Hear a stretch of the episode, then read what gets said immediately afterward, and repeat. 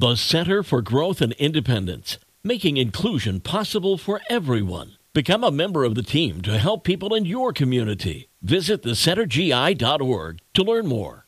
It's the best mix, 98.3 The Coast. Good morning. It's Mark Hamlin. Tuesday, the 12th of December, and we've got 30 degrees all across southwest Michigan. Sunny today and a high right around 40. We'll get Carrie Peugeot to give us an update here in just a minute. But right now it's time for some music news.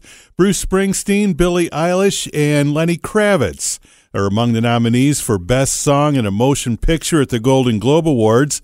Three songs from the Barbie movie grabbed nominations. Springsteen's nomination was for Addicted to Romance from She Came to Me, while Lenny Kravitz's nomination was for Road to Freedom in Rustin. Golden Globes will be handed out January 7th on CBS.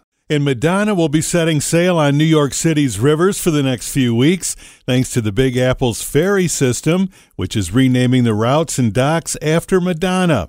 The tribute will coincide with Madonna's return to town and her celebrations tour, which hits Brooklyn's Barclays Center on Wednesday, Thursday, and Saturday. So, for the next several days, Brooklyn bound passengers will be traveling on the Madonna celebration route. Each ferry landing also has a tie in to the names, including Express Yourself and Material Girl Pier. And as of now, there are no plans to rebrand Staten Island as La Isla Bonita. And The Sun says that Taylor Swift is planning to build a $12 million private estate in London. The singer loves the city and has been looking to have a base there for a while. The property will include a swimming pool. And that's music news for this Tuesday morning on 98.3 The Coast.